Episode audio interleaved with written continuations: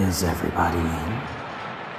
Is everybody in? The show is about to begin.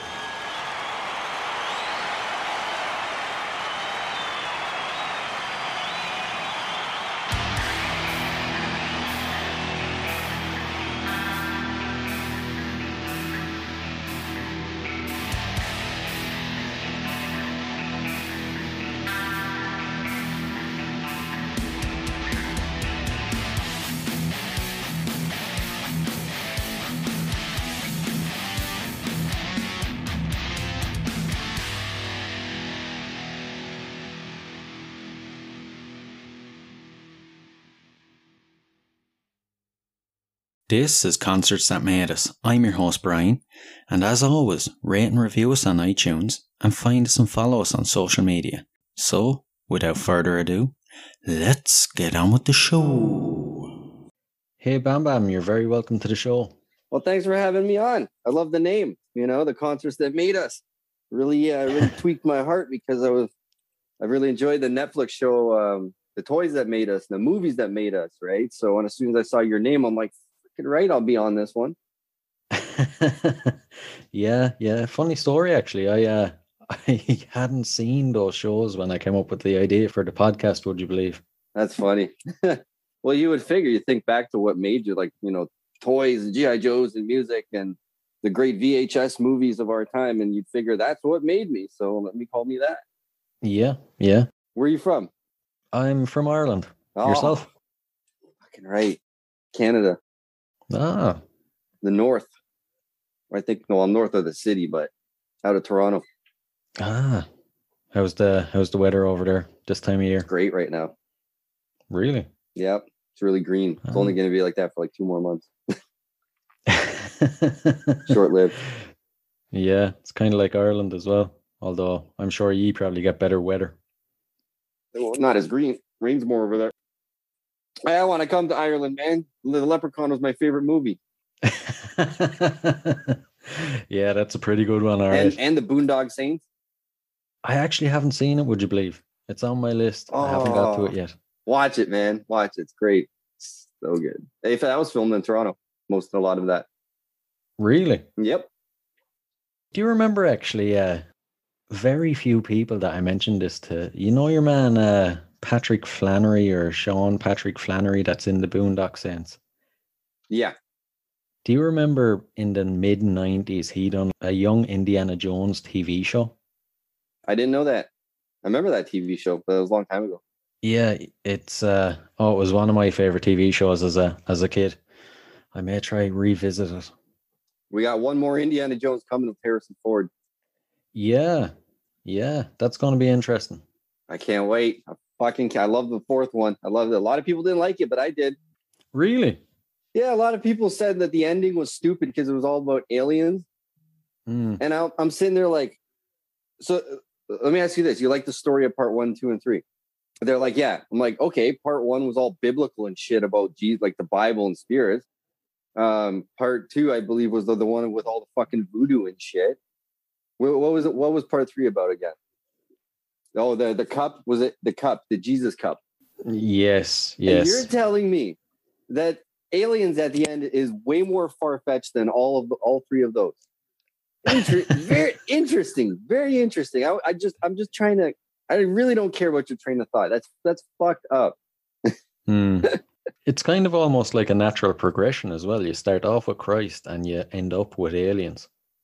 Yeah, or aliens were at the time of Christ too. Could have been. Who hmm. knows? A lot yeah, of theories out yeah. there. Oh, that's for sure. That's for sure. So, do you want to tell the listeners a bit about your podcast? Yeah, a lot of people mess up my name. They they think it's just general public. I, I, go I go with that here and there, but the full name is General Public Podcast Randomness with Bam Bam, which is me. I'm Bam Bam. Right, right. And I like to call myself Bam Bam because I'm I'm I'm fucked. Look at me. I'm wearing a Twisted Sister t-shirt. I did it for you. I'm wearing a fur coat from the 70s. It's great, right? It is actually. It's I just like to be random as fuck. It's a great get up. I love the coat, especially with the t-shirt. It goes very well. I'd never wear it in public. ever. that was my next question. I don't know. This is it is a real animal. I just don't know which one it is. There's no tag on it. I really don't know. It's uh, it's kind of gray black stripes, a white stripe, something. Maybe it's a raccoon. I love raccoons. I hope not. But anyways, there's nothing I can do about it. It's real fur, and I'm not going to wear it in public because I don't need that nonsense, especially in 2021. I'll wear it at home and appreciate it. It used to be came from a family member, so it's authentic, right? It's not like I went out and bought the fucking thing during time. This came from a time when this was okay. So, you know, if someone throws paint on it, then I'm going to make their face bloody red. well, to a rational thinking person, that would be totally fine. You know that it came from a time when it was okay. You didn't purchase it. You know, but there's yeah. uh there's not many rational thinking people around nowadays. No, I haven't really met these people. I just read about them online. Yeah, I, catch the odd person who's got the the odd like ideologies, hmm. and I kind of you know put them in their spot a little bit, as you can say. Like I had this one guy talk to at the gas station. He works there, and he's wearing his mask underneath his nose. Right. And yeah, and, and I'm like, you know, it, the point is to wear it over your nose, right? It's like a condom. You don't just put it on the tip, you roll it all the way down.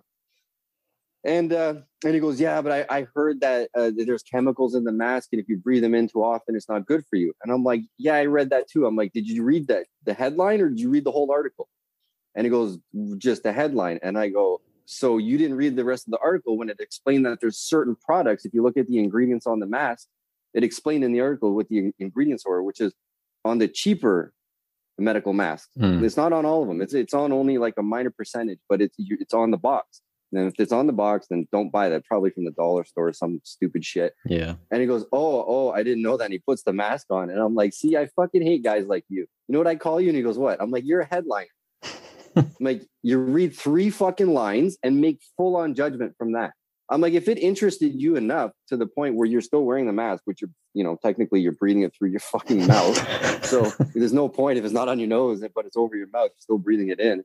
Right. I'm like, if, if if, if, if you, if it piqued your interest enough, that headline, why didn't you just go on and read the rest of it and, and actually get the details? Yeah. Instead of making judgment from three fucking lines, which is the problem with everyone today. That's exactly what I was going to say. The majority, that's all they do. You know, to see the headline and run with it. The headliners, that's what I call them. There's a band called the Headliners. I was thinking that, all right. yeah. So, uh, where's the best place for people to find your podcast? Well, you got to go. I will. I will send you my Instagram if you want to post that into your description. Yeah, of course. If you go to the if you go to my description on my Instagram, there's something called a Linktree, and that that will show you everything. It'll show you everything. I'm on YouTube, Twitter. I barely use Twitter. Don't get much out of that. I don't know if I'm going to continue it. I just like reading the articles there or the headline. The headlines. I call headlines. it's kind of funny. Um, a TikTok I have fun with. YouTube I'm picking up on, and that's about it. And then there's podcast platforms, mainly on um, Pocket Cast, Spotify. You can find me on iTunes, iHeartRadio. But you have to put my full name when you search me. General Public Podcast Usually, when you write randomness, it'll show up. If not, you got to put general public podcast randomness with bam bam. Right. I think I I had that issue when uh when we met first. All right, I had to enter uh, an episode title. I think to find your podcast. Yeah, my bad. Uh, I didn't really think that through when I made a name. So too late. Oh, sure. There's uh there could be worse things that could happen. And there, there, there was already a general public podcast. That's why I added the randomness of Bam Bam. Ah, right. They've been in, they've been inactive since 2017, but I didn't want to, I didn't want the hassle just in case. Yeah. One day I get an email. It's like, hey, that was our name. It's like, well, no, my name's randomness with Bam Bam. Yours is just general public. Piss off, you fucking wank, you mushu wank. The um, the name Bam Bam where does that come from? Does it have anything to do with uh, Bam from Jackass or Bam Bam from the Flintstones? Both. Right. Uh, just both, man. It came from both. I love I love Bam Margera. and I love um, the Flintstones. Actually, I'm gonna be posting. I got a new logo. I ain't, I'm not telling you what it is. I'm really excited for it because it's it's it's like I took all the elements of what my podcast is and who I am, and I just smashed it into this fucking logo. Oh, cool, cool. When's uh when's that dropping? I'll probably do it tonight or tomorrow. I just I literally just got my last revision of it uh, an hour ago. Oh, cool, cool! I can't wait to see it. By the time the listeners are hearing this, of course, it'll be it'll be up, so it'll be the first thing they see when they search for you. Yeah. yeah. Actually, there was one thing that she. Oh fuck! I should have got her to fix that. Actually. Uh, anyways, okay. The idea is there, but there's this explosion behind me, like a mushroom cloud. Hmm. Behind, behind, like it's me. It's it's a character of me, and there's this mushroom cloud explosion. And I asked her to to make it like the bottom part look like the explosion, but the top to make it look more like a real mushroom. Ah, That part she didn't catch. I get. I, I just realized that now. Fuck. But it is a mushroom cloud, so the idea of the mushroom is there. So I'll leave it for now. yeah, yeah. Sounds pretty 'Cause I talk a lot about mushrooms on my podcast too. Psychedelics. I've I've noticed that all right in the few episodes I've listened to, or even on your uh, on your Instagram. It's easy to pick up on. yeah, it is. I have a feeling we Yeah. might uh, we might be hearing some stories to do with psychedelics mixed with concerts coming towards us Actually, I got a podcast coming up where I actually did take mushrooms. during the podcast. Yep. And at the start of the podcast, like I, I, I talked for about 10, 15 minutes, and then 15 minutes in, I started saying I got something on me. And I, I can't remember. It was a while ago. I think I said what it was. And I go, here, we're going to play a game for anyone who's listening. Try and guess when it kicks in. And I just fucking, yeah. So it was, it was a pretty long podcast, but it's funny. It pretty it kicks in within like 20 or so minutes after that. That's going to be an interesting one. yeah, I think I'm going to do more like that. It was a lot of fun. You should. And it makes you unique as well. I can't imagine there's many podcasts out there doing that. I haven't heard one yet. No, me neither. Me neither. Fuck, now everyone's gonna get that idea. You're gonna start seeing them more often. Great. It's okay. Oh man. Thousand people have the same idea, and usually only one person does, Mm, yeah. except for now. we uh we better move on to the music, I guess. yeah, man, let's do it. How would you describe your musical tastes? Now, well, I'm all over the place. It just like to me, music isn't bad music if it makes you feel something. Yeah. I listen to everything, but lately, as I get older, I'm starting to get back to, to my roots. So alternative, shock rock, you know, the 90 anything 90s, Hmm. Set the 70s. Actually, my favorite song of all time is um, Johnny B. Goode by Buckcherry. Or Really? Chuck Berry, I mean. yeah. Buckcherry. Chuck Berry, not Buckcherry. Buck Cherry's a, a current band. Chuck Berry. Yeah, that's my favorite song, man. Oh. I'm surprised at that now. It's not something you hear very regularly nowadays. I guess it has to do with a lot. Maybe um, I- grew up with my- on my with my parents. A lot of Elvis. What, what are they called? The Beach Boys, Monkees, all kinds of that stuff. Plus, you know, one of my favorite movies is Back to the Future. Marty McFly Oh man. nails it. You know, remember that Oh, I absolutely love that with film. the guitar solo. Yeah. yeah. and the Chuck Berry. yeah, yeah. So, uh, like, it- the thing was is that I think it was like back in 2016, 15. Like, I was more on the modern shit, like EDM. There's a band, this EDM group called Krewella. I was all over, and I really liked the club stuff. But then 2016, 15, music got real shit. yeah. not just not just one genre. Everything, everything just got real shit, and it's been like that since. It's like before it- by springtime, I, I always create an album at the start of the year. So if it's 2001 in February, I open up a 2001 album in my iTunes and I start going shazamming shit, trying to hear things on the radio, YouTube. I'm I'm always searching for new music for that playlist for the year, right? Hmm. Or for the summer coming up. I've been struggling since 2016, 17. Jesus. Holy shit. And I love country music. Love country music. And the country sucks right now. It's getting better actually. It's picking up. Yeah. Because Meghan Meghan Patrick, she's Canadian. She's my new favorite country artist. Oh, I haven't heard of her yet. Oh, check her out, man. She's wild. She's my new Shania Twain. oh man, Shania Twain. I've actually seen her in concert myself. Oh, you son of a bitch. I, I missed her the last time. That, that's one thing I'd like to talk about later is, is concerts if you want for a little, but you go on with your with what you want to go with. I don't know. You know, us talking about concerts on this podcast, that'd be a bit strange, wouldn't it? Yeah, Touche. Touche. Well, I don't know if you want to start with that now or later. Oh, it's your call. We'll get to it. We'll get to it. All right. Don't worry. I got full of notes. Bam Bam comes prepared. That's what I like to see. A guest who comes prepared. The uh we'll start, we'll ease gently into it. The very first concert experience you had. Edgefest, 1997. So um, when I went to Edgefest, and and there's something that that happened at Edgefest that doesn't happen anymore, and this this kind of bothers me. But we'll we'll start with this one. We'll let's go down the lineup. So Edgefest 1998 was my first real concert. We got the Tea Party, Green Day, Foo Fighters, Sloan, Econoline Crush, Holly Mc uh, Nart, Nart, Nartland. I remember her. Anyways, Moist, Bif Naked. Uh, I'll just name them the main ones: Creed, Matthew Goodman, the Killjoys, um, Sandbox, Bif Naked. Those were those are the main ones. Quite a lineup. That was a great lineup. Like I I remember Green Day too. That was back in the day when Green Day used to get the crowd to lift up mud and dirt from the ground and throw it at them on stage while they were performing. right, right. yeah, you, you're never gonna get shit like that anymore, man, because of lawsuits and and oh, people today they suck. I remember I forget who it was. Was it uh, Billie Eilish? It was either Billie. El- let's let's go with Billie Eilish. I think it was her, but she she burned a drum set and people online were like oh my god what the hell is she doing? She's trying to copy like the 90s like and she was like i did it because I, I i never did that before and i thought it was the coolest thing when i saw it at a concert. Mm. and people like shit on her for it. Meanwhile back in the 90s this was happening all the time. Yeah. If you if you throw mud on a stage now you're gonna get arrested. Yeah. You know? Yeah it really has changed. Like like edgefest yeah. Like back in the 90s like people would call you out if you didn't burn a drum set. Exactly. You got to do something crazy. Like, you remember the way that Green Day, I even watched um, the performance of Green Day on YouTube from back then from the 90s.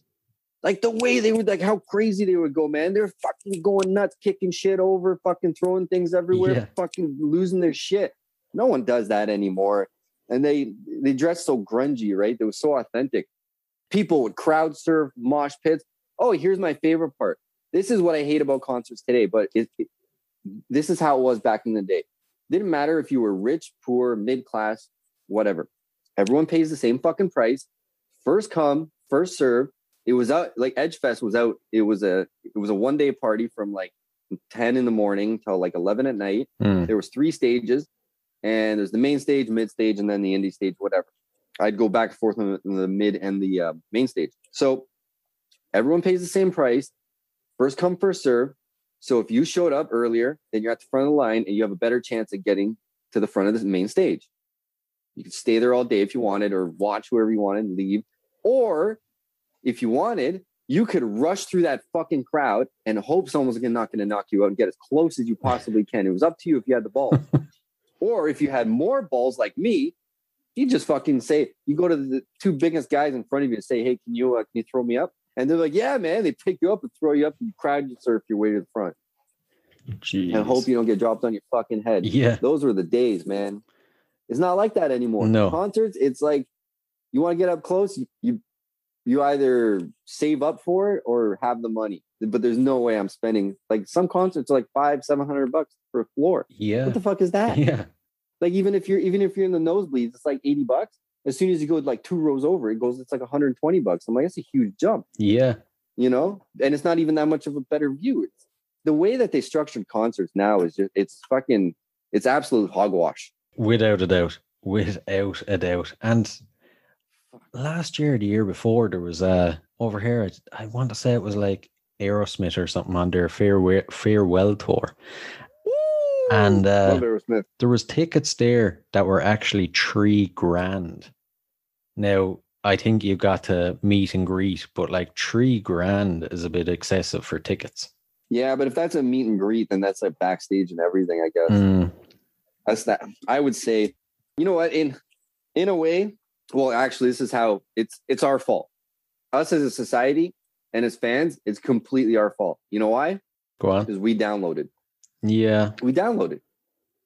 As soon as we took on downloading and stopped buying the records, from but it, it's it's really not our fault it, to be honest because a lot of bands or musicians stop making like good albums. That you could use in the 90s, you can buy an album and you could love, like just love seven songs, right? Now they don't even put out albums. They don't want to bother. It's all one hit wonder. Yeah. And if they do put out an album, you're lucky if you get a good song that the one song you really like and maybe another song kind of like you'll put on your playlist. Yeah. I actually nobody wants to put in the effort. Yeah, I actually can't remember the last time I came across an album and I didn't skip a single song.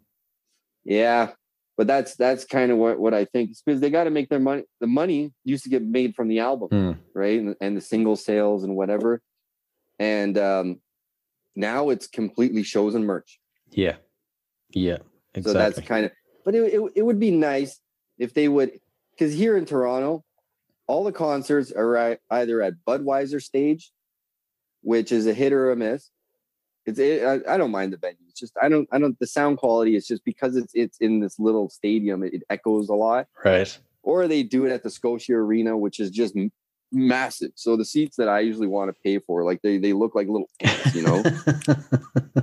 Unless yeah, um, I like I just wish some of these artists would would do a summer field thing again. Mm, like take it out to the, the, the north town north of me like you know 40 minutes an hour away and do like what edgefest used to do where you do like a little festival man get a bunch of performers okay and everyone pays the same price whatever. Maybe have like little vip sections somewhere where you make your extra money and uh, and have all the the little tiki huts everywhere that sold all kinds of cool little things you know mm, you had all of your artists there that would sell like all kinds of crazy artwork or, or jewelry and stuff like that. It was awesome. really make an experience out of it. Yeah, it was, it was like a little village market on the backside of the the lot. They're more memorable when they're like that. And uh, that to me is a concert. You know, instead of going into a, you know, an arena and you're just there for the band couple of hours and you're in and out. You know? It's absolute hogwash. The only the only festival around here, well, there's a few of them. There, well, there was not, not not in the last couple of years, but before like before this whole COVID shit, there was the the main festivals were the EDM festivals, like Digital Dreams Hmm. and stuff like that, or the country festivals. Yeah, those ones are big. Really? They have those that yeah, there's there's one the main one is called Boots and Hearts. It's a three day festival. It's about 300 and something bucks a ticket, and you get camp. You can camp out with your tent and everything, or you can pay more money. You can bring an RV. Now that's more like Edgefest style. That's like more of the 90s style, right? Because country is still fucking huge around here. Yeah. You get all the big names, man. Carrie Underwood, the, uh, uh, Jason Aldean, Lupe, they all come. Jeez, that's such a foreign thought to me over here because we don't uh, we don't have big country festivals. You know, realistically, if we have a festival, it's a pop music festival. You know, and there might be a rock band thrown in, but an entire country festival now, I, I actually couldn't imagine it. Country music is kind of like there is a country music scene, but it's very underground over here and it's a weird mix. It's like a lot of Irish singers who the maj- the majority of them are very old fashioned stuff your granny would listen to, but the newer generation coming up are very kind of Americanized and kind of outlaw country. You know, inspired by Willie Nelson, guys like that. You know. That's not bad. Uh, there's only a handful of country artists, country artists I listen to now. Because the thing about country artists, like let- let's take Miranda Lambert for example. She had um, back in 2013 or 14, it was this song called "Shotgun and Lead," Right. and the whole song was about her waiting for her ex, uh, I don't know, husband or boyfriend. He just got out of jail, and she's smoking a cigarette and waiting by the door with a shotgun. She's gonna pump him full of lead when he comes home. That's why shotgun, shotgun and lead. She get basically in the song is her waiting because she's gonna because he beat her and that's why he was in jail Mm. and he got out on bail and he's coming back home and she's gonna shoot him for that. Jesus. You know what I'm saying? Now that's a fucking country song. Yeah. Yeah. Not this butterflies beer out in the sun in the field. Like, get the fuck out of here, man. Come on, like, come on, like, country is supposed it's supposed to be a story, a Mm. good story. Yeah, exactly. But all this, this country radio shit now is, is garbage. I seen a meme actually yesterday. You just remind me of it. It was about you know electric cars and self-driving cars. It said uh, Mhm. if Elon Musk has his way, country musicians are going to be singing about their truck leaving them next. yeah, especially with that new F one fifty. Holy shit! Mm, I mean, the main thing with country people and country music is like hard revving engines. yeah, yeah. That's gonna go away soon. That's for sure. That's for sure. It really is. It'll be def. It'll be different then. I couldn't. I couldn't imagine myself driving an electric car. You just you need to feel the roar of the engine and the sound of the engine. Yeah, I had a I had an accident last year or a year and a half ago, and they gave me a Ford Focus, and it was electric. Oh man. I drove it down the street. I called them back, said, "What else you got?" and they're like, "Why am I? I'm not driving this shit for two weeks." I'm like, I was. Don't get me wrong. It felt clunky and heavy. Mm, felt just felt heavy, but I was speeding and didn't realize it because I couldn't feel it. Like I didn't hear anything. It was just, it just, it has that stupid that cell sound. It's like, mm, Oh you know. yeah, yeah. I ended up, I ended up taking it back in within 25 minutes and traded it in for um, a Volkswagen Jetta Turbo. Now that was fun. That was a lot of fun. yeah, I'd say so. It's a bit of an upgrade.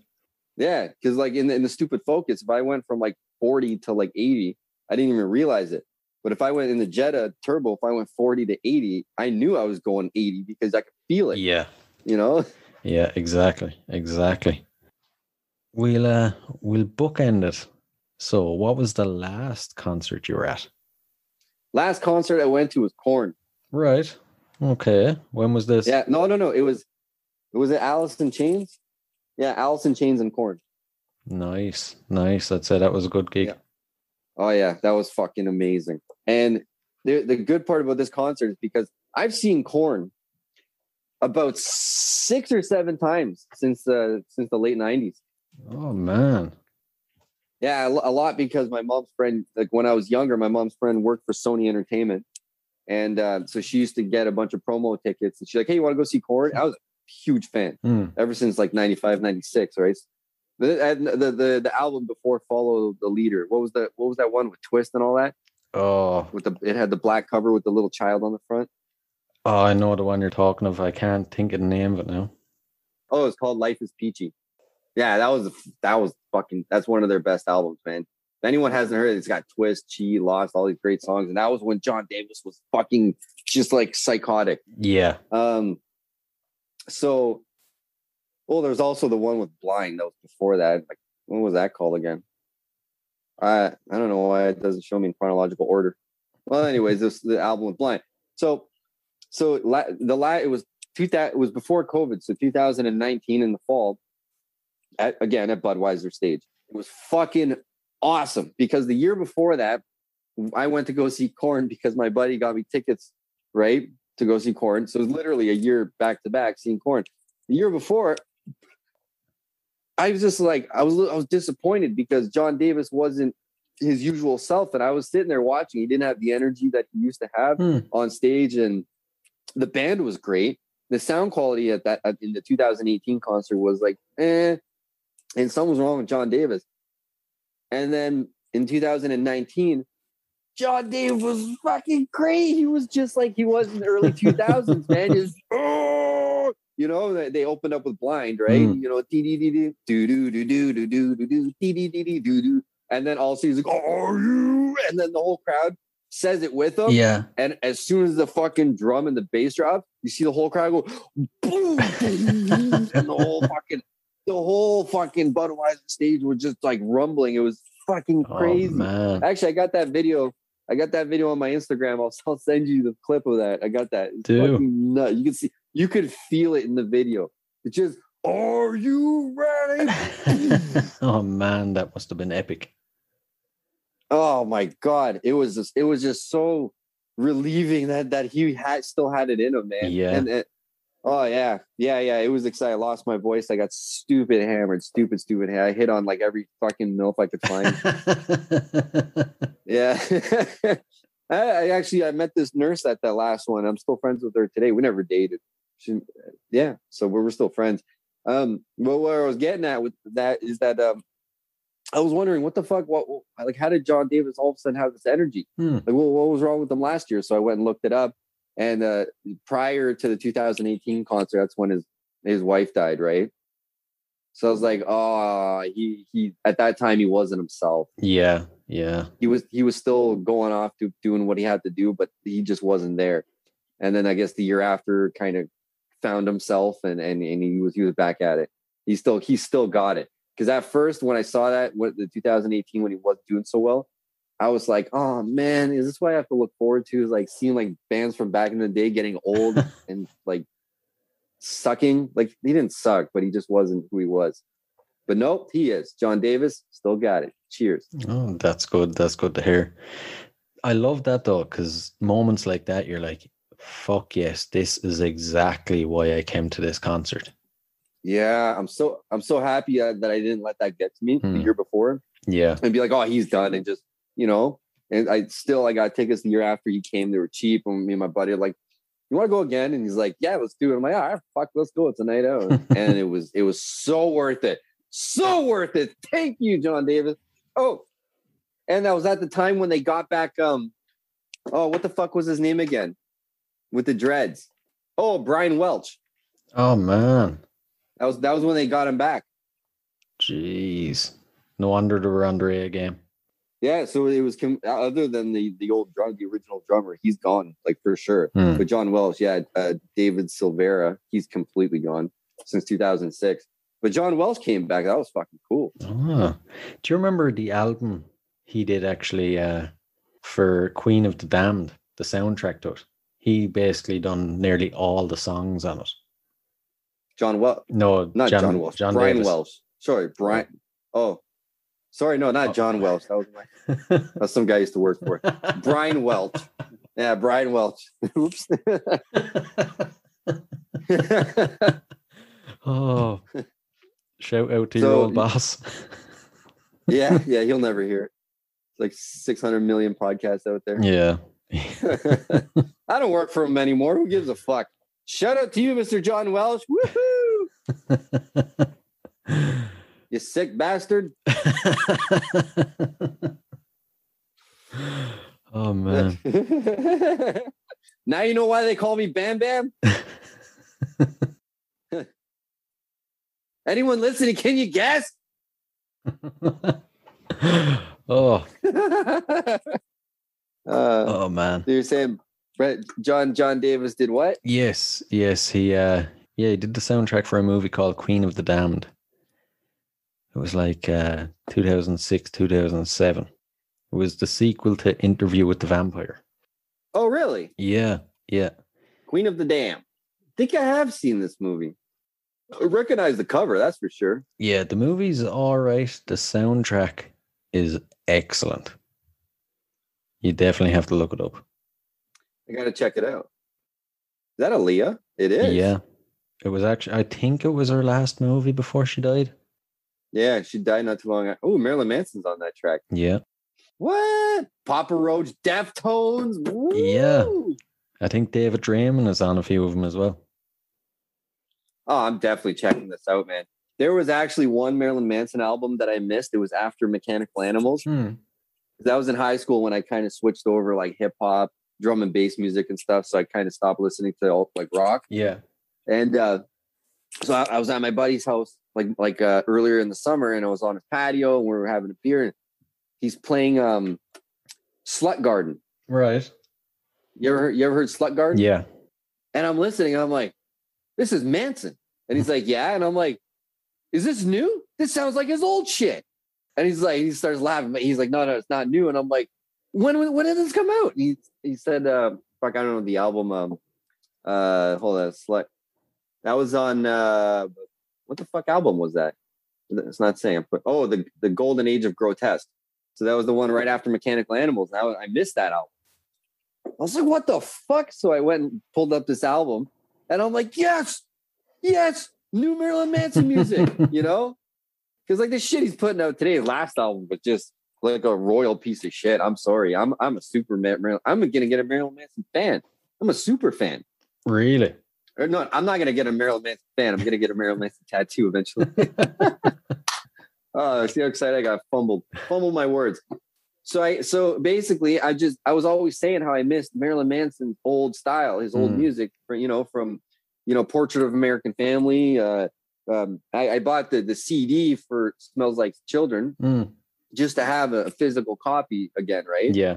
And then Antichrist Superstar, Mechanical Animals, and there was he did a few, a lot of good songs actually throughout the years up until recently. And then and then I since I missed that album, it was like getting a classic Manson album like new again, like now. Yeah. I'm I'm never gonna get this from him now, but it's I feel like I did because I missed it. And I'm like, what? I completely understand. So I used to love him when I was growing up. Still listen to him now. The Golden Age of Grotesque was that the one with Mob Scene on it, and uh, was it Long Hard Road Out yeah. of Hell? I don't. I don't know if that's Long Hard Road Out of Hell was on any album. That was on the. uh Remember the late '90s Spawn movie? Yeah, it was on the soundtrack. I don't think it was on any of his albums. Uh could have been the greatest hits or something. That movie came up before Mechanical Animals and around the time of, of Antichrist Superstars. So I know it wasn't on any of those albums. Ah, uh, right, right. Unless he unless he did a remix later and threw it on. Mm. The uh, the Golden Age of Grotesque was actually my first introduction to Manson. Would you believe? How old are you? I'm 33. Oh, I'm 36. Okay. Interesting. Mm. I'd kind of, he'd been like, I'd heard the name. I knew one or two guys that listened to him, but he was always kind of, you know, in the peripheral. But then that, oh, what was it? It was actually a movie that introduced me to him. It was um, House on Haunted Hill. And at the, the very last scene, Sweet Dreams starts playing. And I was like, fuck me, I need to hear more. Next day, I rushed out, bought his album, the first one I put my hand on, and oh, it did not disappoint. Smells like children. That was the first one you got with a sweet dream. No, it was. That wasn't on. Oh, Age of. Yeah, yeah, it was. No, Sweet Dreams was on Smells Like Children from '95. There must have been one after it then that was like a compilation of his greatest hits. Okay, if it was greatest hits, then for sure. Yeah. But yeah, Sweet Dreams was was back in '95. I started listening to him in '96. Uh-huh. That was the first album I got. So it no no, but I understand why Sweet Dreams. That was the one that got me too, right? Mm. And then I, I, had this buddy Mikey, and um, he's the one that got me into it because he like man, it's like oh you like that? He's like man, you got to check out this album, this album. So I ended up buying Smells Like Children. Then I bought Antichrist Superstar because of Beautiful People. That fucking album. Now that album, that's an album. Almost every single song, 85% of that album, I love. And the rest of it, I still like. Actually, I like the whole album, every single song. Back to what I was saying, you'd it's one of them albums you wouldn't skip. Yeah. Oh fuck yeah. And then I went and bought the fucking Portrait of American Family. That's fucking that was fucking awesome. I like, yeah. Oh man, he he is does not sound like that anymore. If you want like real raw fucking just psycho rock, man, go get Portrait of American Family. Mm. But the, the, the thing the thing about Sweet Dreams is, is actually I did this one time. I was with this girl, and I was, I was she's asked me why I like Marilyn Manson so much. I was like, "You ever heard uh, Sweet Dreams?" She's like, "Yeah." I'm like, "No, no, but have you heard it? like, have you actually paid attention?" And she goes, "Well, it's a good song." And I'm like, "Okay, let me let me do something." Okay, I'm like. listen for one the guitar is, is just so unique you, you're never going to hear anything like that again okay you hear it you heard it you know and the guy was fucking genius i'm like pay attention to how quickly he can change the level of his voice no one i promise you no one today that you listen to does this at all you know what i mean yeah it's like sweet dreams are made of and then he goes, oh, starts screaming and shit. Yeah. And then he gets into his grunge where he's like, travel the world and the seven seas. Everybody look at the sun. And then he, he goes off screaming and shit, right?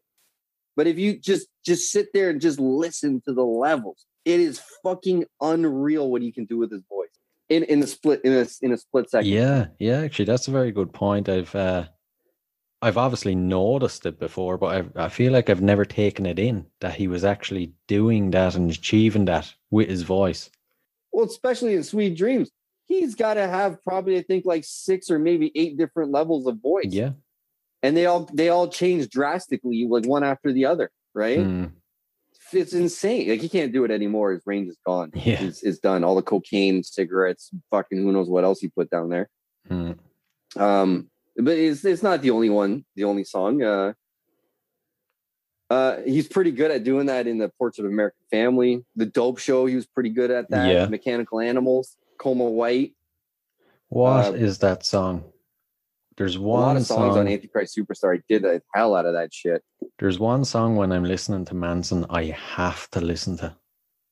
I can't think of the name of it now, but it's like uh, I went to find God and I was looking at me. It's ring a bell? Went to find God and I was looking at. Yes, it does. That was that's Antichrist Superstar. Uh, I'd nearly go as far as to say it's my favorite Manson song. Reflecting the reflecting God. Yes. Antichrist Superstar. Yes. The guitar in the middle of that, it kind of it gets quiet and then it it breaks and the whole song it's just it's amazing. Oh yeah, I went to God just to see, and He was looking at me. Saw heaven and hell were lies. When I'm God, everyone dies. Yeah. And He does that full on like screaming, and then the next chorus, He's like, "Ah, ah, Yeah. ah," ah," He goes off. Yeah, I love that song. Have you ever heard? uh I stopped listening to him in high school, and then in college. So I I I, I stopped listening to him around 2000, let's say one or so. And I would I start listening to him in 2006, and they're 96. It was a good amount of time. And then I started listening to him again in college because these girls that I was hanging out with played a song that came out at the time. And I was like, who the fuck? I'm like, it sounds like Manson. Like, it is Manson. And I was like, what? And it, the song is called Putting Holes in Happiness. You want to hear one of the greatest solos from Manson songs you've ever heard? That's it right there. I actually haven't heard that one. I'll ha- I'll have to look it up. Yeah. That's the song right there, Putting Holes in Happiness. That song got me back on the Marilyn Manson train. And ever since then, I've, I've, I've been a fan again, a serious fan. oh man. Oh, man. You know, I've actually I've been waiting since I started this podcast for an opportunity to talk about Manson. I didn't think it was ever going to come. You got the right guy. Yeah. Don't disappoint me now with my next question. Have you seen him live? Good question. bam, bam. Yes, I saw him in his prime when I was 12 years old back in 1997. Oh man. Yep. You see, I've never seen I- him live. He I don't know if he even ever came to Ireland. I don't think he has. Maybe he has once. He did Europe. He did Europe. He does Europe still. Yeah, a lot of bands though that when they do Europe, they don't come to Ireland. They'll go to England, they won't come to Ireland. It's something to do with it costs a shit ton extra to fly their stuff into Ireland because it's an island. But uh, You couldn't have flown over to England? I was probably way too young. Ah, fair enough. yeah. Yeah, well, you missed the golden ages, man. The golden age of grotesque. You missed that. So come on. when I say come on, grotesque, the shit he did, the shit he did back then, you cannot do today. You no fucking no chance in hell. Um, I saw him cut himself, Fuck. just completely. Sm- he smashed a beer bottle over his fucking head and tear his ribs right open. Um, he he did the whole Antichrist superstar speech where you know he has the podium where he wears the black suit with the black tie and the red shirt, and he stands on the podium with the Antichrist, Hmm. pretends like he's the president. And I watched him rip the Bible apart. There, this was the best part. See, I I ended up me I was with my bro and we fucking we wiggled right to the front of the stage because at that time I was a super fan. I'm like I, I gotta be up front, right? and it was at this place called Arrow Hall. It was in an airport hangar, Hmm. and um, it was really cool. Like and and and the crowd crowd was awesome, just complete goths everywhere, just freaks. I loved it. and that was back when I was a goth too, man. I I consider myself a freak, right? Hmm. That's what we, I used to call myself a freak. I remember, I remember, yeah, not not just a goth. Everyone's like, "Why you look like that?" I'm like, "Cause I'm a freak." Black nail polish, pantyhose on my arm, you know, spike collars, spike wristbands. Jeez. So I was, yeah, I was hardcore. I had military boots that were halfway up my fucking, up, almost up to my knees and shit. Like it was, yeah, it was crazy. Like chains. It was the '90s, man. Hmm. It was the 90s. So I was at the front, and it that was the first concert. It was the only concert where I stayed at the front the whole time. other concerts, I, I, would go to the front, but it got too fucking wild, and I was like, I was a, I was a small guy, and it, I couldn't take it, so I'd have to go back a little bit off to the side or a little back to just watch. Yeah, right. Like I'd still do mosh pits and crowd surf, but Manson, fuck the mosh pit, fuck the crowd crowd surf. I got behind this cute little goth chick, and I was like, "You okay if I'm here?" And I grabbed onto the bar so no one could push me out of the way, and I stayed there the whole fucking thing. Oh my god, it was wild. I wouldn't blame you it, it was a good thing I got to the front because he used to do this. He used to have a part in his uh, performance where he would fucking ram the fucking mic on his chest. I forget what song it was. And he'd be like, bah, bah, bah, and he'd be like, listen here, motherfuckers. And he'd put his arms out, go, spit on me. And everyone would just, I look up and all you see is just fucking like missiles of spit. I'm like, I like fucking duck down. I'm like, holy shit and he's sitting there and he sees spit going all over his chest, all over Twiggy and fucking the other bandmates fucking Oh man. They're getting spit in the eyes and spit in the mouth, and they're still playing their guitars and shit. Manson's rubbing the spit all over his chest and his face like it's fucking tongue. like he didn't give a fuck. And he was even at that point, he had his ribs cut open. He was rubbing it all over his fucking blood and Jesus cut. Christ. Was, and yeah, and I remember I I um and then as soon as the spitting was done from the crowd, I remember I was like, and I was like, and I spit on fucking. Hold on, what was his name? It wasn't Twiggy. Twiggy was on the left side of the stage. Hold on, uh, John Five. Uh, Mayor. No, he came after. He was in the in the early two, in the two thousands. Um, hold on, I'll find. I'll find. I remember his name. He had that kind of. He had that hair. Oh, what the fuck was his name? He he had the hair up to his chin.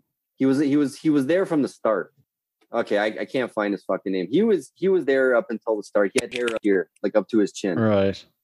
I tried to Google it, but I can't remember his name. Anyways, I ended up spitting on his face, and and it did, he didn't even flinch. Just kept playing. Just didn't give a fuck.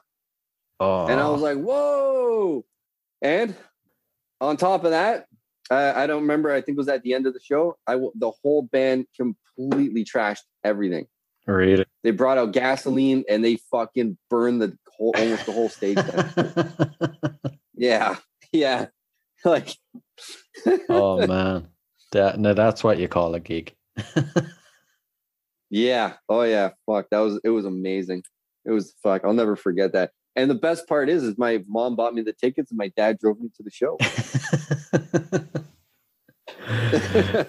that was and I was 12. Oh man. I was 12. You know how many buddies I have tell me that their parents wouldn't even let them have the CDs in the house and they had to go to their buddies to listen to it. and up until like high school and their teens, and I'm fucking 12 getting driven by my pops over to the fucking show an hour away. Yeah. Rock on, brother. Rock on. Jesus. That's that was obviously the only time you got to see him. Well, I saw him back in 2015. All right. And um he it ain't the same. He's still good but it ain't like that anymore. Mm. So if anyone's listening, actually, this is this is something. Here's a little homework for you. Yeah, so go on YouTube and type in Marilyn Manson "Dead to the World" VHS and watch any of that. Anything. It's from 1998. Just watch any of it, and that's that's what I went through. That's what I no not went through because it's not a bad thing, but that's what I got to experience. Yeah. Oh yeah. I'm going to look at it now after. Look at this. that. Look at it. You got you get you got to love it on the cover. It says restrictions apply to persons under 15 years of age. and here you are, 12. Look, adult themes, medium level course language. Fuck off. 50, under 15, eh? Oh. I was so there. Then again, look at this. I was 12 and I, I went to a show. Don't stop me. And it tells you, you know, mm. parental advisory under 15. I've heard in recent uh, years he's uh he turned into a bit of a diva that he'd walk off stage if he wasn't feeling it or he'd cancel at the last minute. Uh, that that actually happened to my buddy had a, has a story where he told me I don't know when it was a few years ago where he was touring with Rob Zombie and um, Rob Zombie was opening they would flip one night Manson would open one night Rob Zombie would open so uh, Rob Zombie opened for him, and when Manson's turn to come on, someone came on stage and said, "Sorry, uh, Marilyn Manson, he's he can't come on stage. Something happened, whatever." And uh, you have two options. You can either get a refund and leave right now, or you can stay and Rob Zombie will do another second half or whatever. So, and then he found out after Man- Manson got too fucked up on drugs, uh, while Rob was performing, and uh, he couldn't he couldn't perform. I remember hearing about that. Or I hadn't heard why he had cancelled, but it makes sense. Similar thing happened to me um, in 2016 or 17. He was doing this uh, smaller club venue downtown Toronto, and it was, it was, a small club. Like like if you're even if you're in the back, you got a great view. It's a decent sized club, right? Mm. And I was gonna I I bought tickets and every, or I was about to buy tickets, and I was I was waiting because if you wait like a week or two before, sometimes you can find cheaper tickets on StubHub or something. Yeah. And the show got canceled because the week before, you remember? I don't know if you ever read it in the news, but he did a performance where there was this massive like metal cross on his stage or something and he went to climb and halfway up the thing fell over and he broke his leg Yeah. yeah so i was yeah i couldn't see him because he broke his fucking leg the, the week before man Jesus. oh, I would have been going nuts. i was but you know I, I still saw him in 2015 it was really good but i wasn't that close and you could tell he still he still got it at that time yeah he still got it but he, he moves a little fucked up now like his I'd imagine but so. the energy's still there. Yeah, he's he's done a some fucking damage to his body. But that, that was pretty cool because he opened up for Smashing Pumpkins, so I finally got to see them. Oh, they're another one I'd love to see. Actually, they're them. If you can see them in concert, they still hold up in concert today. Really? Oh yeah, they they still fuck they nail it Oh man. because they're not so much about the show like Manson, where they where it's all about the kind of like the carnival of the stage. yeah. you know, Hmm. like they're more of the like performance and sound quality About and the the music. just the the motions, the music, yeah, right. So I was sitting there, I was like, oh, this is this is nice. Like he, he uh what's the singer's name again? I forget. Billy Corgan. Billy Corgan. Yeah, he's his voice, he still got it. I, I remember it was in 2015. Okay, six years ago. I don't know about today, but back then he had it. Like when he was singing Bullet with Butterfly Wings, man, it was yeah, it was still there. So I was just like, fuck. Oh, that's good to hear. Hopefully they'll uh, they'll announce a tour after after COVID. I hope so. But I, I think it's gonna happen again after COVID. I got Nitro Circus tickets. I don't know if you know what that is. I don't actually. You got to go Google uh, Nitro Circus live trailer, and you can watch that. Basically, it's uh, they're all extreme sports, freestyle, motocross stunt devils, and not just motocross. It's everything: BMX, scooters, skateboards, whatever fucking toys they can find do stunts on. They they they are just stunt devil circus freaks. It's they're amazing. Jeez, that sounds like it'd be fun. It will be. But I got tickets, so I think things are going to open up. Yeah. Hopefully. Fingers crossed. Anyway, before we leave Marlon, I have to ask: Do you think he's totally finished now with the revelations that came out at the end of last year? Nope, not at all. He's not even in the news anymore. They came out with a bunch of allegations. Uh, I was all over this shit. His ex-wife Rose McGowan was with him for years and said he's never done anything like that. Um, I forget who who had the main allegations. There there wasn't that many. Hmm. I thought I was a little worried. I thought it was her that came out and said that she had bullied him or he had bullied her for years and everything. No, was it? It was the other wife, was it? I don't know. I was reading an article. Was, this is this all happened back in February when all these allegations came out. Uh, I, I don't know what her name was. Anyway, so there's the main girl. You remember her name? Was it the one he was married to around the time of Mob Scene came out? She was a dancer. No. It wasn't Dita Von Teese. No, it was some other one. Or was it?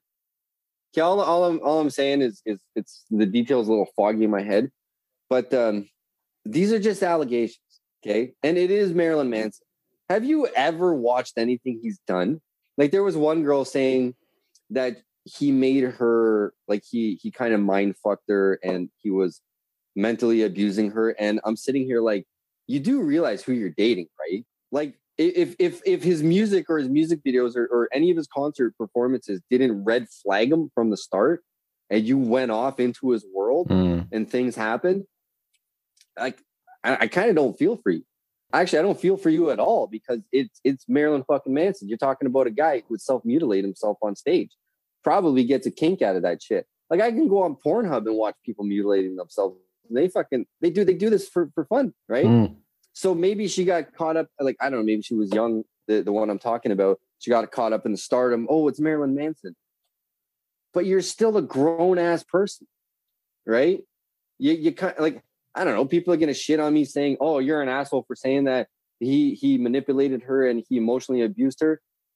Well, okay, this is true, but I mean, I I went through a whole bunch of things and I got I emotionally got emotionally abused, but I never blamed the person right? You yeah. just look back and it's like it's like okay, well, I, I saw the signs and I stayed. That was my fault. I think they're going at him a little too hard. I'm sure he did do things to girls. Like I said, if if you watch uh, that, there's actually it's kind of bad. It's it's on the video.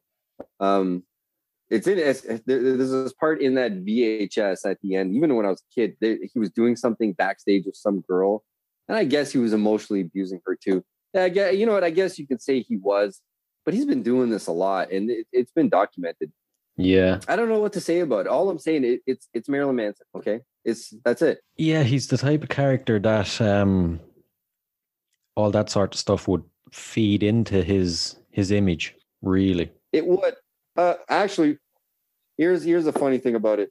I read his I I read his documentary half of it when I was younger in the 90s and I lost it. And actually last year I picked it up again. I ordered it on Amazon or eBay or whatever the fuck. And I read it. And when when the whole Me Too movement was happening, I was sitting there like, how in the fuck has he not come up in Me Too yet? if you go read his book, there there's a chapter mm. of things they would do. They would bring girls and, and guys backstage and have all these sex contraptions and they would do things to them. Fuck. Yeah, they would they would tie them up and they would shove things in certain holes and Jeez. pour things on them and degrade them and do all these fucked up things. And even then, after I was like, how is he not? And then it happened mm. way later, right? Like this is this is really late. Like Me Too was years ago, right? Yeah. But uh, it, it was it's short lived. He's actually getting investigated by the FBI with a bunch of things. Um, uh, you know what? I'm not going to say. I'm, let, let me take a few things back a little bit. let me I kind of got a little ahead of myself because I, I, used to have, I used to think about what I would say if, if I ever got in this conversation. Mm. Um, because I, I want to get a tattoo of Marilyn Manson, and if, if anyone's been like, oh my god, he's he's a terrible person, it's like, well, I'm I'm getting his real name is Brian Warner, so that's him as a person to whatever he did to people. The tattoo I got is is my memories of his music and and everything I went through in that sense. Yeah. Okay, so that's why I have a tattoo. That's all. That's that's it for me. Um, as as for him, if if he did a, uh, abuse girls, which I'm sure he did, and um, it's it's not a surprise. That's all I'm saying. This has been going on for a long time, and if you watch the at the end of that VHS video and you see what he does backstage, or you read his his autobiography, his biography there from the the late '90s. Um, I don't think he was a terrible person. I, I just think he's into things. Yeah, yeah. And, and uh, I, I I think a lot of girls probably knew what they were getting into and and should have understood that that he does have sexual desires that he might want to partake in with you. And i'm sure there's some of them that that that he i i don't know. Maybe maybe it was a situation where because they dated him and he was just who he was he just figured that they they they knew he was marilyn manson and he didn't understand the fact that they they weren't down for it. Mm. and it happened and then uh, you know like you ever heard the the you know the the oldest story in the book from any guy you've ever met? Or any girl? Go on. That that lost their virginity to some guy? Go on. Which one is this? This is, I've heard so many times where like you like let's say say in high school for instance where a girl would want to give up her virginity to a guy hmm. because she liked him but the guy didn't want to date her all of a sudden he's an asshole. Oh my god, he took my virginity. Yeah, he took advantage of me. But it's like it's like okay, wait a minute, but you willingly gave it to him. But because he doesn't want to date you, right? Because that that's what you thought. You thought because if you gave up your virginity, he would date you. But now he's not going to date you. Mm. It's the oldest wives' tale I've ever heard. It's been happening for ever since who knows when. Don't get me wrong. I'm sure it's, it's, it's turned out wrong in many ways, but there's been many situations right? Where it's that's how it was. It's even been in teen dramas. True, true. Changing the changing the story after the fact. Exactly. So no one knows, and it's hard with Marilyn Manson because he might say one thing and she's going to say another. maybe maybe she wanted to get married and have kids, and he said, "No, I don't want that." They broke up, and now this is her payback. Yeah, yeah. Because when when when honestly, when all when when this first started, I'm sitting here, and every single day I kept in the morning or by lunch, I would type in Marilyn Manson news, Hmm. and for maybe a week or two, there were there were allegations coming, but it was didn't go as far as I thought. It ended. They, the allegations stopped. I think in February, early March, Yeah. and that's that. There's there's only a handful of allegations. I figured there it was just gonna just be this fucking crazy like Christmas list of allegations. Yeah. Once it started, it just kept going. Yeah, like some of the actors, man, once it started, it just went for months. It was just never ending. It like, holy shit. Yeah. It'll be interesting to see if it pops back up in the news. Will he be more like a Weinstein or will he be more like uh, Kevin Spacey? I think it'll be more like a Kevin Spacey. Um, not enough at like Weinstein was was like fuck. It was in the hundreds, wasn't it? Yeah. Yeah. Manson was like under 15, maybe under 10. Mm. And and and there was a lot of relationships where he was with certain women for a long time and they and they said none of this ever occurred. True. he never treated me this way, you know, or it, you know, you know what he said. What was his text message? His text message was great, or was it Twitter? So Marilyn Manson, when he first got by Rachel Wood's allegations, came back, I think a few days later, and he goes, "Obviously, my art and my life have long been magnets for controversy, but these recent claims about me are horrible distortions of reality. My intimate relationships have always been entirely consensual with like minded partners, regardless of how and why others are not choosing to mis- misrepresent the past. That is the truth. Right. So, I mean, it's Marilyn Manson. He's been doing this for over 20 years. So, when he says like minded partners, I'm kind of believing that part. Yeah, you'd imagine that that's the first box he ticks when he when he gets with someone like, you know. It's like I'm into some freaky shit. You okay with that? Let's go. Yeah. I'd say he's into some crazy, crazy shit though. Well, you're not going to hear much of about him right now because he is under the investigation of the FBI. So, Yeah. when you when you're when you have that kind of a serious uh you know label on you they're gonna they're gonna they're not gonna say anything until they get their case together Yeah. Yeah, exactly. Exactly. so time will tell but regardless of of the outcome of marilyn manson if he did do some really fucked up things i'm not sorry i'm still getting the tattoo because my tattoo has nothing to do with who he is as a real person it has to do with the on stage and what the on stage and on screen and in my earbud marilyn manson did for me Yeah. What it meant to you. exactly what that meant to me. Hmm. So everyone else can fuck off. we'll uh we'll uh, move past Marilyn Manson. So what's the uh what's the best experience you've ever had at a concert? the best. Well, I have well Marilyn Manson. Yeah, that that was it. But there's more others. Um, Okay, let me rephrase it. What's the best experience you've had at a concert that didn't involve the person performing or the band performing? oh, that's wait a minute. You're asking me the best experience about who wasn't performing? The best experience you personally had at a concert that had nothing to do with the band performing. Vans Warped Tour, Right. the punk rock tour that's been retired because punk rock is apparently dead. Apparently. but I remember that like when I was a kid, that was that was the out I think the second festival type concert I went to. I can't remember who was there. I think uh like I had like guys like NOFX, Rancid, stuff like that were there Hmm.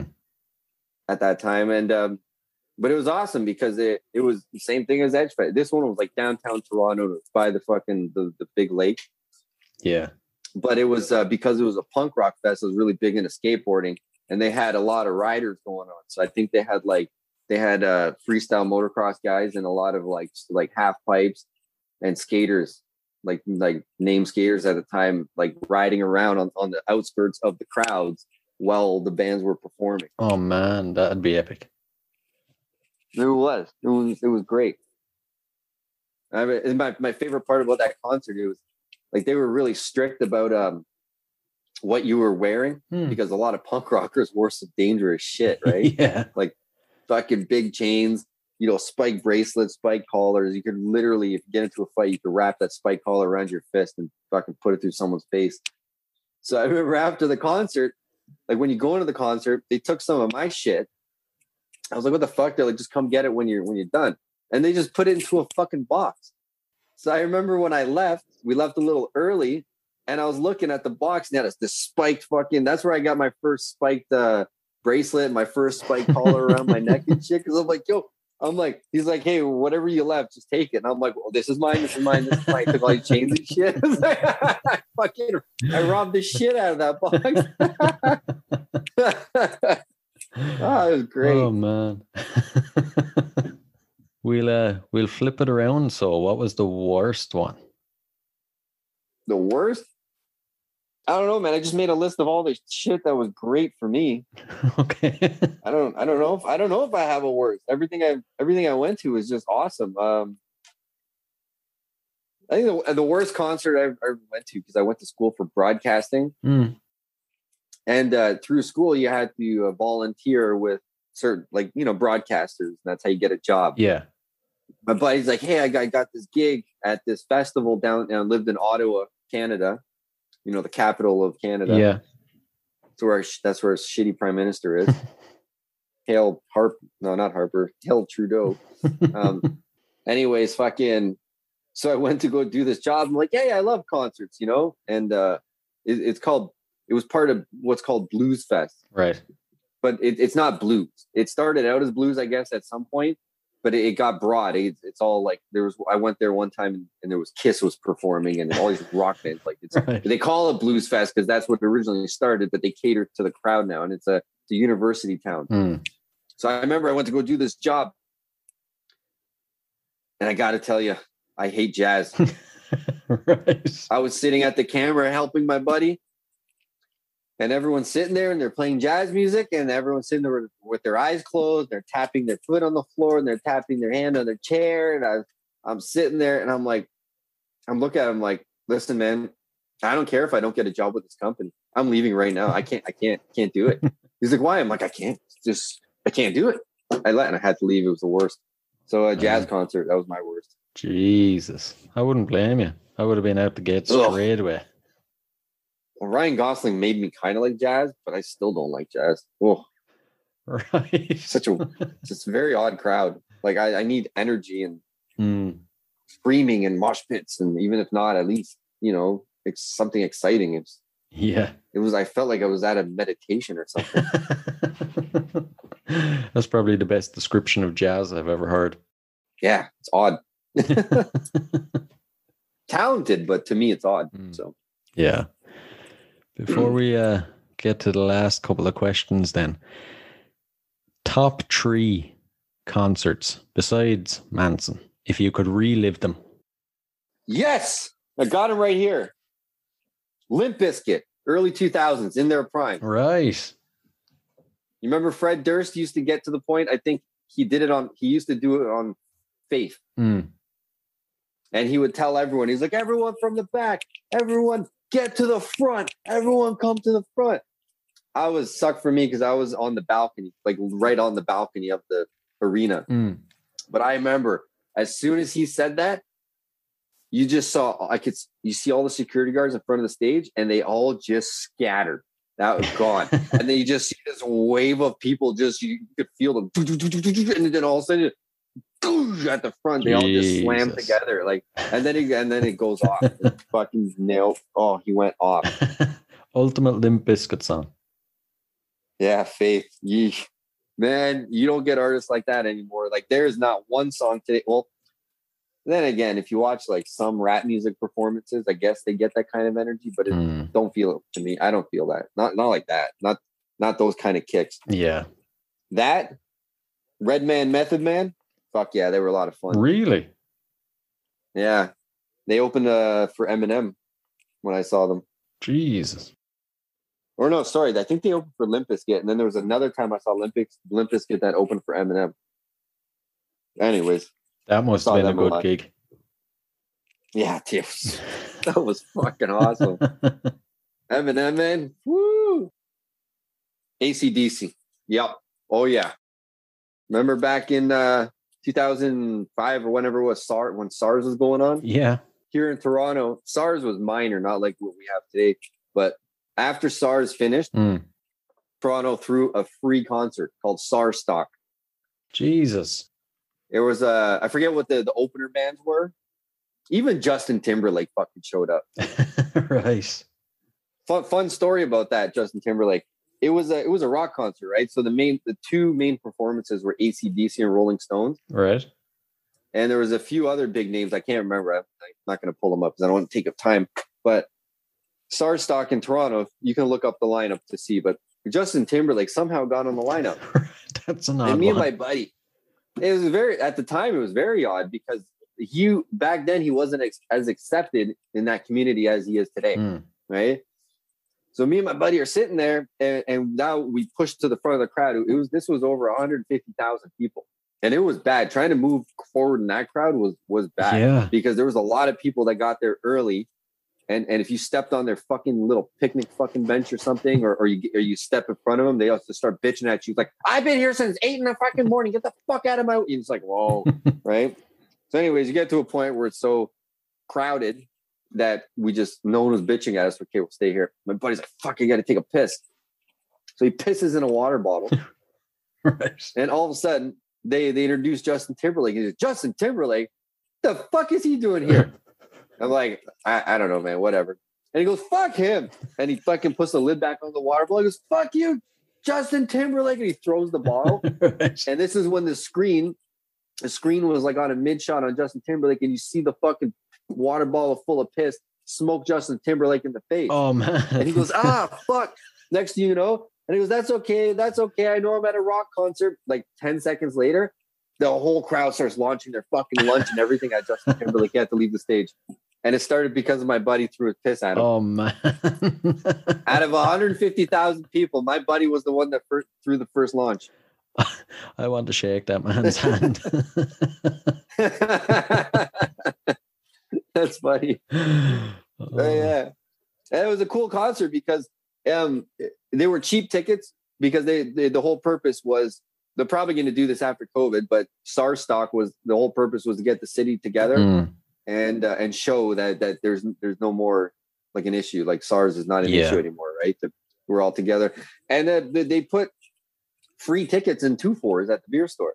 Jesus. So me and my buddies in the morning of the concert, as soon as the beer store opened, or no, the day before. Yeah, the day before we went because it op- we went early. We just went to the beer store and we ripped open the two fours and started taking all the tickets.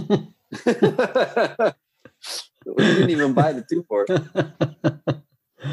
oh man. Well, let's hope to do something like Oh, yeah. that. But I remember like I didn't really listen to ACDC at the time. Like I did when I was a kid, but I guess I fell off. Mm, But um, what what got me was they played. I they they should have closed for fucking the show, not fucking. Like, they were way better than uh, Rolling Stones. They the Rolling Stones are good, but ACDC, holy shit! yeah. When they play Thunder, and you know the drum, do do do do do do. I was like near the back of the field when they played that, and I could feel that fucking drum just. Boom, boom, like, and I was like, oh my god! Yeah, that got me all over ACDC, and I've been a huge fan ever since. Yeah, they're actually one of the best concerts I've ever been to myself. They're amazing live. Oh yeah, the way the crowd gets over them. Holy Yeah. shit. Yeah. They put on one hell of a show. Yeah. Other than that, I mean, there was, you know, Rise Against. Mm. I'll make this one quick, but I saw Rise Against at the Blues Fest in, in Ottawa, Right. and um, they were calling for this massive storm. They even announced it. They says, "Listen, there's a storm coming, and if whoever wants to stay can stay, and Rise Against will perform. But if it gets too crazy, they got to stop." Hmm. Anyway, I forget what song they were playing, but the singer Tim McIlrath was going off, right? And I remember he's fucking. The storm came, and it was like a fucking tsunami. like he was literally like holding on, and his hair was like literally like on his side, just like waving, right? And he still he finished the fucking song, and I was like, yeah, yeah. And they and they went hard. And as soon as the song was done, they were like, okay, we got to stop. And uh, luckily they did because I think after they were done, the, the stage collapsed. Uh, or no, no, no. Sorry, I didn't collapse because they finished and everyone just this whole crowd like ants just Mm. ran. I don't know where the fuck they went undercover somewhere, and I was under a tree. It's smart. Yeah. And once the rain stopped, there was some band. I don't know. It- I think it was it was either the next day or the year after. But the stage collapsed at Blues Fest. At some point, I was there. It was fucking. it's fucking funny. But that right there, when that storm came and he didn't stop, and he was only halfway through the song, and that storm was bad. Mm. Like it was. It was like I'm talking tsunami bad. Jeez. And he fucking stuck it out, and he finished that fucking song, and I'll never forget that. That's dedication right there. Tim McIlrath from Rise Against. Oh, oh, I mean that that right there, that made me so wet, just super wet. I'd say so. Jesus. I'm not talking about the rain. I know.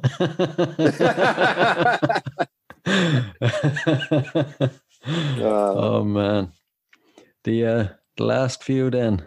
If you uh if you could be locked in a room with any of the any of the performers that you've seen in concert, who would it be? The Pussycat Dolls. Yep, I've seen the Pussycat Dolls. Right, okay. How did you end up seeing Pussycat Dolls?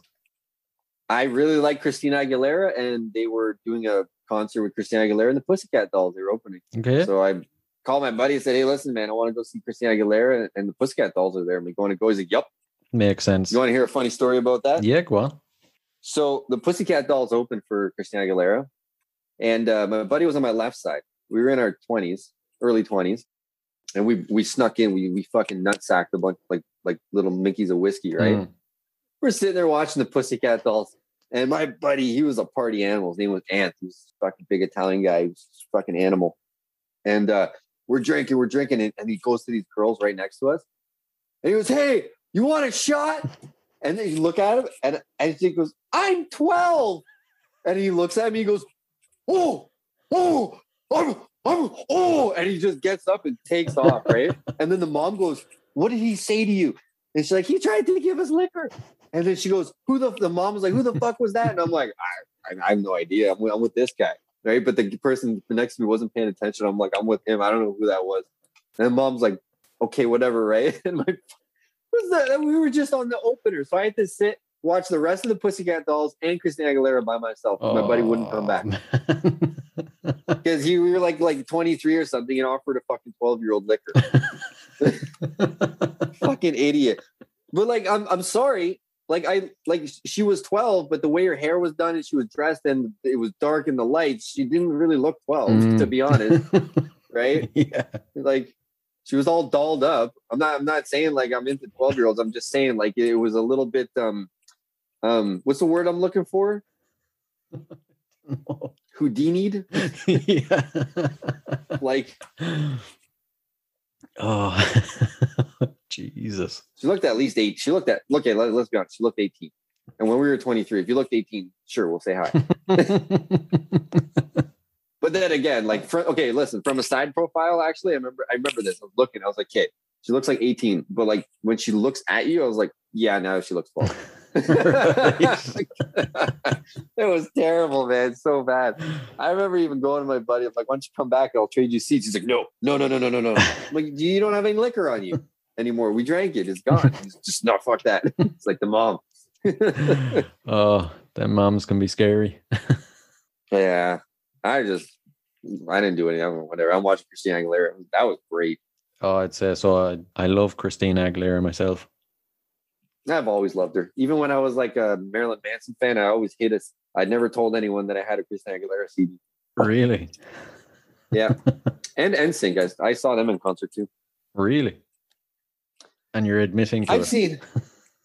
Oh, I don't give a fuck. I, I tell everyone I listen to anything. I I got to a point in my life, especially in uh, later in high, like early high school, there was genres. You're either a punk rocker, a Yeah. Gino, a Guido, a fucking uh, a, a goth, whatever the fuck, right? You, you, you got to stick to it. Hmm.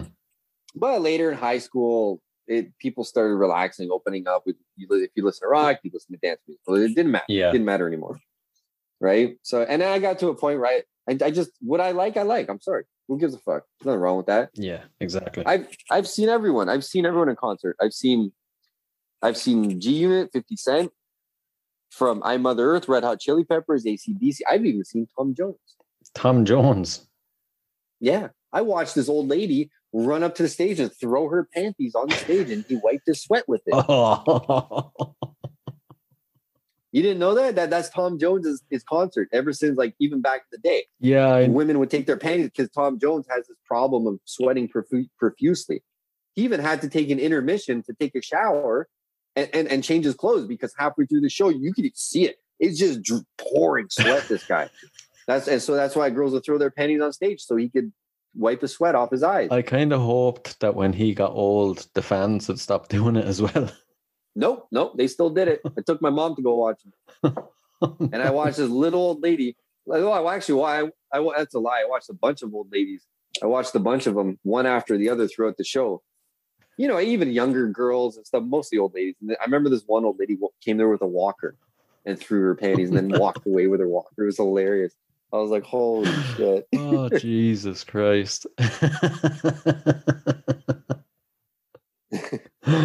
oh, yeah, I've seen it all. I've seen, you know, Eminem, Redman, Blink 182, Korn six times, Pearl Jam, NSYNC, Pussycat Dolls, Tom Jones. Fuck's sake. seen them all. There's not many you haven't seen. There's a lot more. I just can't remember actually. Like sometimes they, they just pop in my head. I'm like, oh yeah, I saw them too. if there was one that you could see that isn't on your list, who would it be? Twisted fucking sister, man. There's a reason you're wearing the t-shirt. Hey, I met Dee Schneider downtown Toronto. Really? I had to cut a motherfucker off to meet him. now that's a story I have to hear. Well, so Dee Schneider was doing a musical in Toronto back in 2015, or yeah, 2015 or 16, and I was down on um, near Union Station, and all of a sudden, I'm driving and I'm driving with this chick. And I was working for this advertising company. We're driving to this other company. Hmm. And all of a sudden, I'm like, holy shit, Dee Snider. She's like, who the fuck is Dee Snider? I'm like, Twisted fucking sister.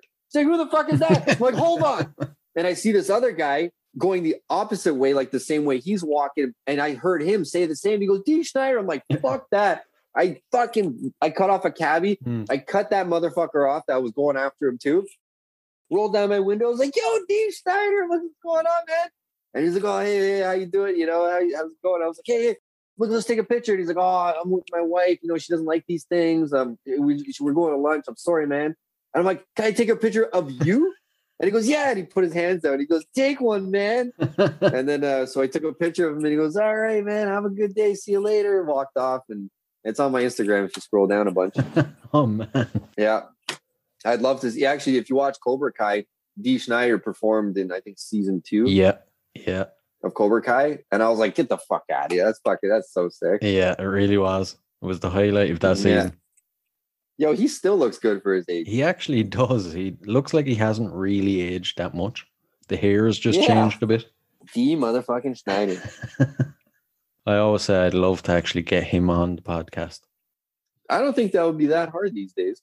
That's what I thought. He'd be one of the more accessible ones, I think.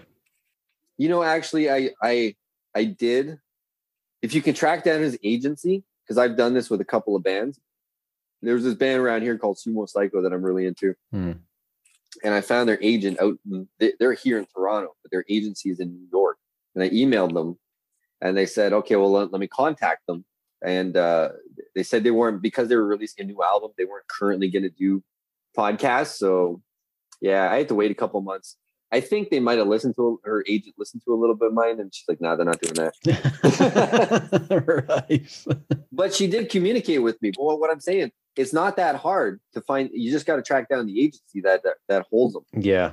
Fuck, man! I even contacted a porn star. Found found their agent out in California. Really? You know, Re- Remy Remy Larue, mm. or Larox, I think it's called. Her name is. I don't know. Since I'm French. I think it's Larox. Rem, Remy Larox. I was talking to her agent. Did she yeah. uh, decide to come out or no? no, she said that was different. She said Remy doesn't won't do any podcast. Oh, like I don't think she wants that kind of publicity. Yeah, I. I, I did a little. I did Google her a little bit. She doesn't look like she does any interviews online really, other than all the only talk she'll do is actually in porn. but there's no actual like personal interviews online Mm. much, or I don't think at all. Here's an idea. Why don't you email her, say you have an idea for a new type of porno? It's in the podcast format, and you'll interview her while while you do her. I'd have to pay for that. no, seriously, I would. yeah. This shit won't be free. I, I don't even know what her fucking rate's gonna be, man. She's a top notch porn star. Be one of a once in a lifetime opportunity, though. I would. I'm not gonna lie, I would. if if I would, like, you know what? If I was making money online, Hmm. like enough that sustaining myself, whatever, that was my thing. Like I was like, like a Logan Paul or something. Fuck yeah, man! I'll go. Fuck. I'll go do porn. Who cares? I'll even do fan fucking OnlyFans. I was thinking about that. You ever see me with my Donald Trump mask? Mm. Actually, I shouldn't say this, but I'll say it anyways. I was thinking about like covering my tattoos and like doing the Donald, put the Donald Trump mask on, and like you know, fucking spanking the bank for people, and then talk like Donald Trump, be like, "Make America great again." You want me to play my dick? I do it. For you. Okay, man, we'll make it. We'll make dicks great again, right? yeah. keep paying me. I'll keep pulling. Right? Oh man, that shit is too funny. oh god. oh fuck. oh fuck! I love how you say fuck. Full fuck. Oh, I always think it's mad when uh, someone else says that they can really hear my Irish accent coming through because obviously I can't hear it. Oh, really? Hear the Irish accent coming through, right? Yeah, yeah, I can hear. I can hear it full on, man. I knew it was Irish. Mm. I, I actually, I listened to your podcast a bit before we did this, and I heard that. I was like, is he Irish? Or is his guest Irish? I couldn't tell if you were the guest or the host, I- but I figured it out. Yeah, Oh. I'll, I'll give you. I'll give you two more before I go. Actually, three more really quickly. Yeah, you know the game that used to be signed to G Unit under fifty cent. Yeah. So I got really drunk and got this great idea to climb up on the side of the speaker and jump on stage. The security guards really didn't like that, beat the hell out of me, broke my ankle, and then the Fuck. game got his bodyguards to be uh, get the body to get the, the club security off of me, pulled me on stage, let me rap with them on stage, but I was really drunk, so I, I failed real miserably. Ended up letting me sit on a chair next to him uh, while he finished the show Fuck. with a broken ankle. Jesus. And you waited until now to say that why? I see you were asking other questions. I had it on my list. I mean, I, I did send you a picture of my list. Maybe you would. Oh, you nah, you wouldn't have saw the broken ankle part. I just put game jumped on stage. Um, yeah, yeah. They, they that the club security beat the hell out of me, man. Fuck. Because like at first when I was on the stage, I hit the stage off the speaker, and the game was rapping. Uh, this is how we do. You know that? Remember that track? Yeah. And all of a sudden he's he's he's doing the chorus and he's looking over. I mean, he's and he's like, "What the fuck?" And I'm like, "Yeah, yeah." And then he starts. He goes, and then he just kind of threw the chorus. He goes, "Go white boy, go white boy." And then the crowd, and then all of a sudden security is like, "Get off the stage!" And I'm like, "Okay, fine." And as soon as I got to the stage, it was like it was really high up.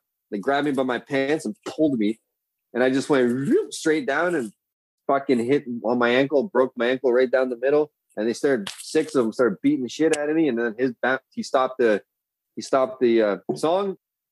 And he goes go get him go get him. And then it's like three big black guys come jump off start throwing these fucking security off of me. And then they pick me up like a fucking girl in like some 90s romance movie. Are you okay? And i'm like yeah man. And they kind of toss me on stage then the game talks to me and then the crowd booed me and then the game told the crowd to fuck off. And he's like, yo, this is the first time a white dude has ever jumped on stage, man. Fuck off. Right. Anyways. And that was, yeah, that was that. And, and also at the end of the concert, he had to uh, get his security to walk me to the front door so I wouldn't get beat up on the way out. Well, my buddies were carrying me out.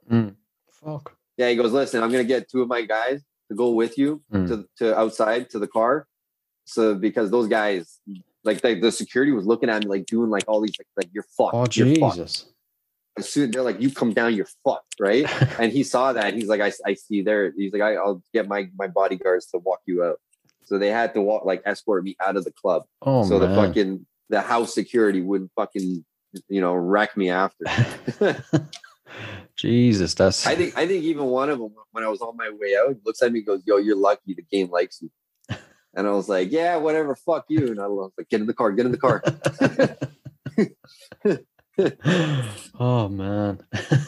I guess they were just really pissed off because they're supposed to like make sure no one gets on the stage. Mm. See, that's kind of bullshit. You remember we were talking about like back in the 90s? Yeah.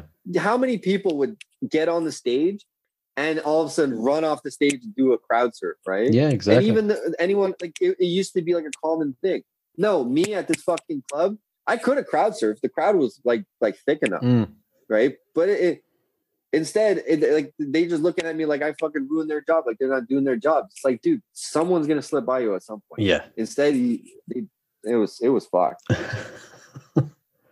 But you know, good experience. yeah, exactly.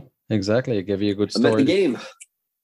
And here's a little tidbit. There's this girl that I know that was also at the concert when I told her the story how I met the game.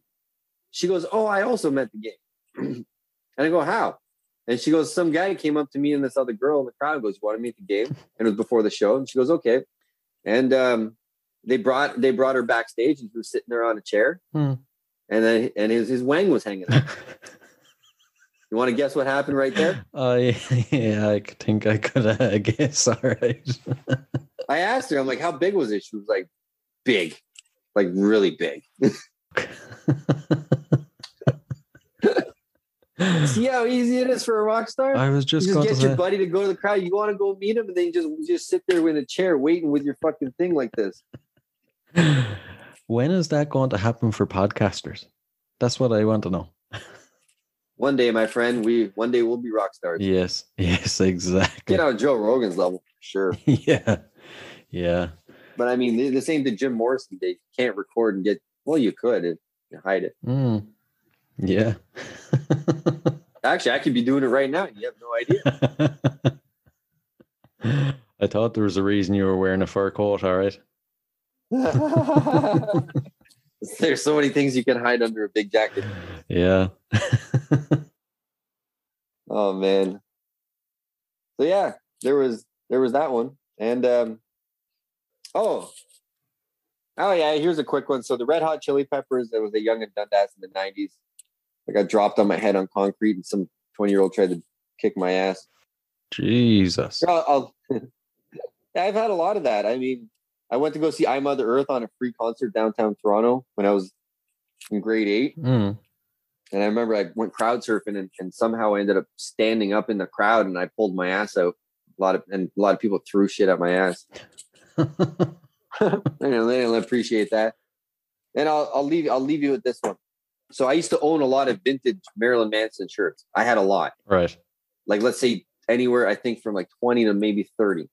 And I got this buddy who's I met him I don't know a few years ago and he's really into uh buying vintage concert shirts or just band shirts, Hmm. right? I used to buy from a store called Backstage Pass. And um, he was showing me his shirts, right? He's like, Yeah, I bought this one for like 300 and this one for 400. I'm like, Wait, wait, wait, wait, what? What? What do you mean? Why did you buy them for so much money? He's like, Oh, these are the ones from like 96, 97. Like, these are the authentic ones, right? Mm. Like, I had that. I had that one. I had that one. He goes, What are you serious? Like, where are they now? I'm like, I, I don't know. And my family moved and I maybe it got thrown into a donation box or something. Like, I didn't care. After I stopped, once I got into high school, I kind of packed up all my Manson t-shirts, toques, sweaters, everything into this big box. Mm. And I think my family gave it to the Value Village or donated or something, right? Yeah. And I went through, he's got this vintage website, and I went through them. I had Manson shirts that were worth $600 today, six to $800. Oh man. You know, I had there, you know, there's one I think it's worth 11 grand. and you had it. There's this one, it's got like three demons on it or something. Mm. It's worth thousands, thousands. I had it. Oh man. There, and put it this way the average vintage Manson shirt, not including Nine Inch Nails and Korn and stuff, but let's say just Manson, averages anywhere from like 250 Canadian upwards of six, seven hundred dollars. And then there's the odd one that goes over a 1000 Mhm. or in the thousands, right? I had them all, Oh. all oh fuck. in a box, in a cardboard box in my basement. No idea where it is. Oh man, that'd be some no, sickener. no idea. Jesus. Yep. I would have, if I had that box, I'm not gonna lie, I would have sold them all. I would have kept one or two Mm. just for keepsake. I would have sold them. I wouldn't blame you. and I probably would have had maybe almost a down payment on a house or at least a decent car. That's sort of shit that'd keep you up at night. Nah, that's okay. That was my fault. Right. So the final question. If there was a song that would appear on the soundtrack to your life, I think we may have touched on it earlier on. What would it be? Oh God, I, w- I wish you gave me that question earlier. I actually have a lot of songs like that, but like I'm trying to think off the top of my head. Jesus Christ, Morty, come on, Morty, why you, why do we to do this to me?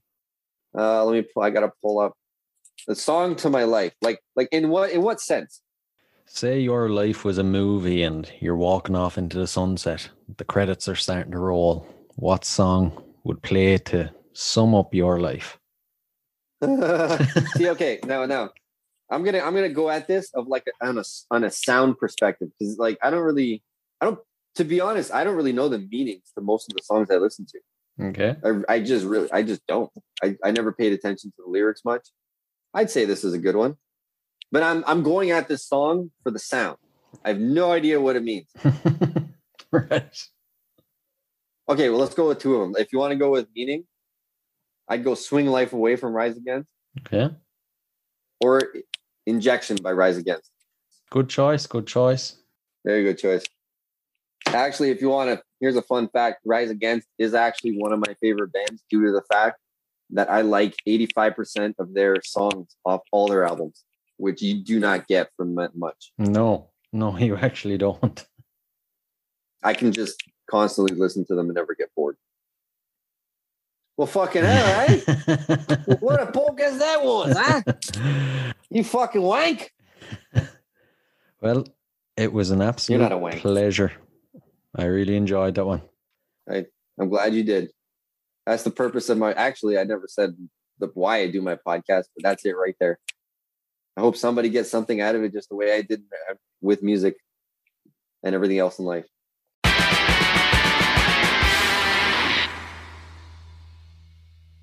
Hey, I hope you enjoyed this week's episode. If you did, why not reach out and let us know? You can find us on all social media, just search for Concerts That Made Us Podcast. And also, be sure to check out our website at www.concertsthatmadeus.com. That's the best place to stay up to date on everything that is Concerts That Made Us. Until next week, keep rocking. Hey, hey, what are you guys still doing here? The show's over. It's over. You can go home. Go on.